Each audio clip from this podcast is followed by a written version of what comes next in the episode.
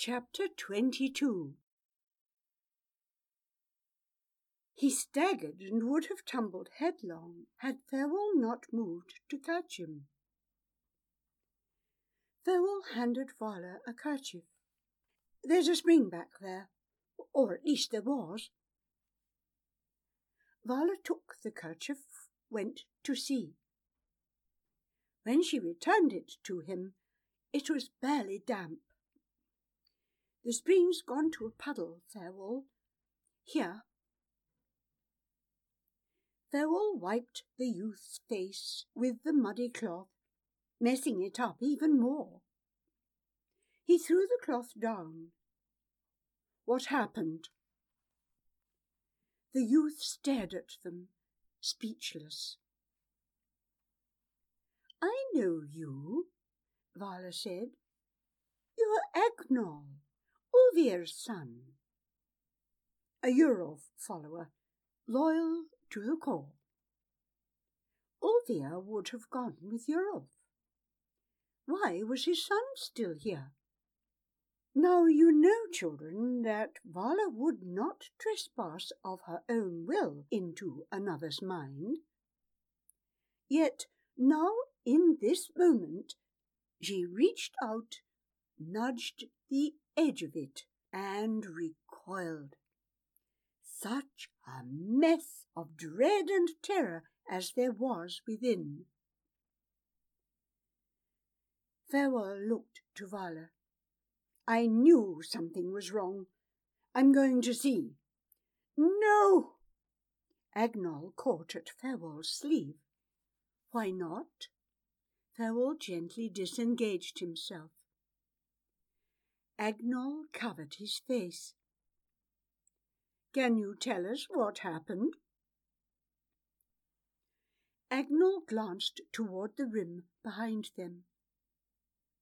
We were all down there, my whole family. Such a crush. Folk were getting frightened. Things were changing. So fast. Agnol looked to Farewell. I didn't want to go in between but my father insisted we leave as a family. My Lord Eurolf arrived, which settled people down. But before he could tell us what to do, the clouds came over and everything went dark. The wind started blowing folk about like puppets. I lost my people in the crowd. You couldn't see a thing. I, I called out to them but heard no answer. Then, then, then I thought, here's your chance. I didn't want to part from them, but I wanted to stay. So I, I ran off up the basin and down this side, thinking to head for the falls. I wasn't the only one. The ones that made it, they ran into the woods. I felt so bad about running off, I climbed back up here to watch them go. Some folk were still climbing when it. it happened. What? What happened, Agnol? Vala said. At first, the poor lad couldn't speak. Then he tried to pull himself together. Eurolf shouted for quiet. The guards lined everybody up. I picked out my father and mother and my sisters near the back. My lord gave the order to start leaving. The frontmost people, they. Agnol broke off, then started again. They moved to the portal and. What? Vala prompted. Agnol wiped his face on his sleeve. The instant they reached the space between the trees. There was a flash. Then another and another. They, they didn't stop. There was thunder fit to burst your ears, and a wind started up. It came from between the trees. It was like nothing you've ever seen before. It was. Agnol shook his head. Farewell looked across to Vala. Hadn't they just fought their way through it? Instead of blowing the folk about, Agnol went on, it sucked them in. The line broke up and people started running, but the whirlwind spread over them, pulling them back towards the trees. Agnol covered his face. For a minute no one spoke. Then he went on. It sucked every last one of them in.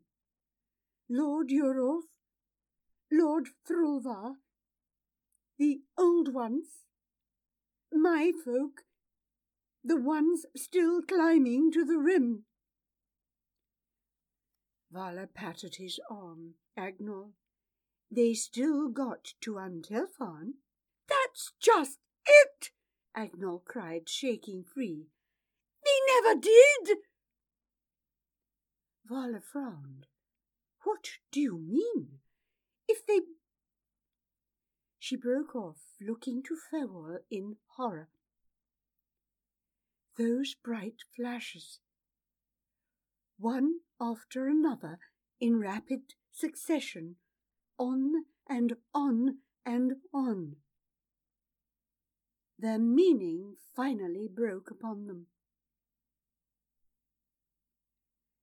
Farewell and Vala climbed slowly to the rim as Agnol rattled on, unable to stop himself now. The wind reached the rim and started spreading over and down the other side. I saw that if I didn't move, I'd be drawn back there too. I tried to run, but I could hardly go a step. The wind was so strong. I heard folk crying out behind me as it reached them and pulled them back towards the portal. I wasn't going to make it. I knew it then. I threw myself down into a hole under a big tree bole and clung to its roots. Agnol shuddered. The pull of the wind was fierce. I felt it, and the noise. The tree shook and swayed and creaked over my head. Then the trunk split near the base, but it stayed upright. If it hadn't, I'd have been sucked right out from under it. Reaching the rim, Farewell and Vala looked down and saw what they had not noticed before.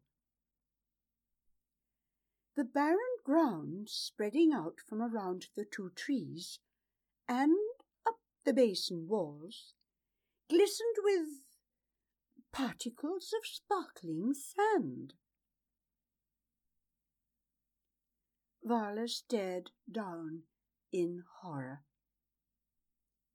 It seemed that Agnol had spoken true, that in its death throes the portal had drawn Eurolf and all the other clansfolk towards it, then, failing to know them, had flashed them into dust. Oh, farewell! She made to move down, but Farewell drew her back. No, it might not yet be over. Even as he spoke, wind lifted her mantle, rustled the dried leaves behind them. Vala stood undecided. Farewell could be right. The domain's undoing indeed might not yet be ended. Vala, come. Even as she turned away, the wind blew stronger. They hurried back down through the dead wood. Stay close, Farewell urged. We'll head for the concourse. It's the quickest way to the falls. As the winds picked up, from all around came the splitting and crashing of falling trees. As they neared the roundel, or what remained of it, a figure stumbled out towards them, arms raised. Vala, what is it? Hanselor! Quick, the after-storm is coming. He turned and hurried off. No time to think. The party followed on his heels, and wise that they did. Had they not bumped into Hanselor, they would not have known where to go. The concourse was gone. The great lofts that had lined it lay flattened, their contents scattered to the winds.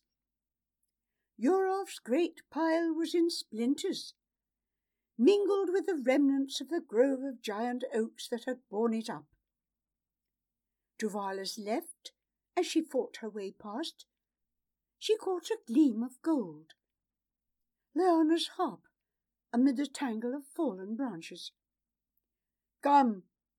Hanselor dove under the ruined hall of scrolls to a trapdoor.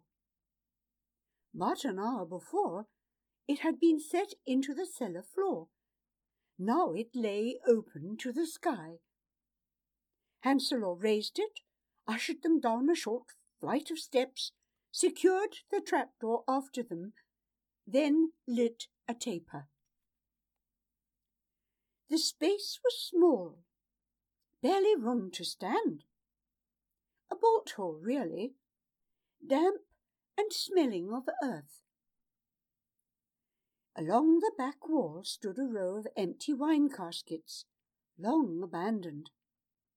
In one corner lay a stack of bundled scrolls and a pile of sacks. All I could salvage, Hanselor began. His voice was lost as thunder cracked, then rolled, and wind whined harshly overhead. The ground shook, and earth rained down on my head as more trees toppled. Crouching in that small space, Vala closed her eyes and pictured flying leaves, branches, clumps of dirt trailing torn roots, bits of chairs and stairs and tables, shreds of cloth and broken glass, centuries of clan life shattered and scattered forever. Beside her, the others stayed still, ears attuned to the raging storm. Just as Vala began to fear that it might never end, the wind ceased, the last pebble fell, and all was still. Vala let out a quiet breath, then turned to Hanselor. I am so glad that you remained. She reached for his hand. We were lucky to find you. Hanselor nodded. When the winds started, I took shelter down here. When it dropped, I came out to see the damage. Do you know what happened at the portal? I do indeed. Vala explained what she and Farewell had just seen. This is Agnol, she said, turning towards their third member. He saw his whole family lost down there. Hanselor bowed his head. I'm sorry, young man. So sorry. He turned back to Vala. Those that chose to remain, they headed for the fringe, is that it? I believe they gather there. We go now to join them. And then? We wait until the last survivor comes, and then we must seek some new place to live. And before the winter is upon us. Across the wilds beyond Long Valley are hills that might shelter us. Hanselor closed both his hands over hers. It is so hard to believe all that has happened, and in such a short time. The Eilif Kintalin lords have ever been headstrong, but Yurov more so than most.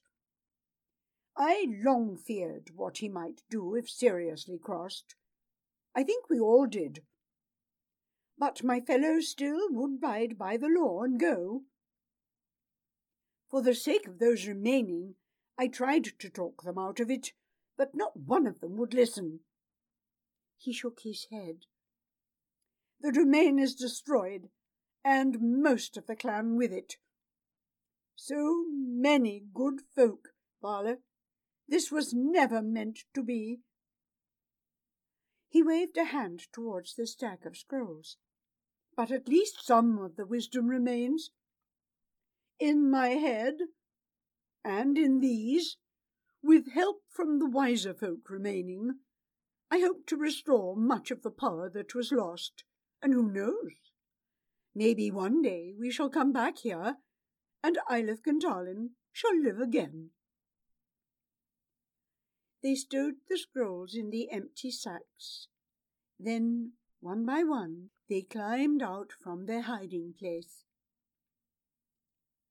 It was night now. The sky was clear, and they could see the stars. By their light, they saw a mist rising from what had been the forest floor. Shouldering the precious sacks, Farewell and Vala, Hanselor and Agnol paused to take a long look back towards the basin, then moved on to find their people. There now, you are all so quiet. Have you lost your tongues? What's that? Of course it's not the end of the tale. It's somewhere near the middle, maybe. Come tomorrow and we'll see. What did you say? Your mother would come too? Get away with you. She's heard this story more times than I can tell, sitting just where you sit now. It was her favourite tale. She'd hear it again. Oh, well, all right, if she promises not to let out a stitch of what will happen next. Now, off you go it's time to put my kettle on for tea. Fasten up your coats against that wind. See you tomorrow. And don't be late.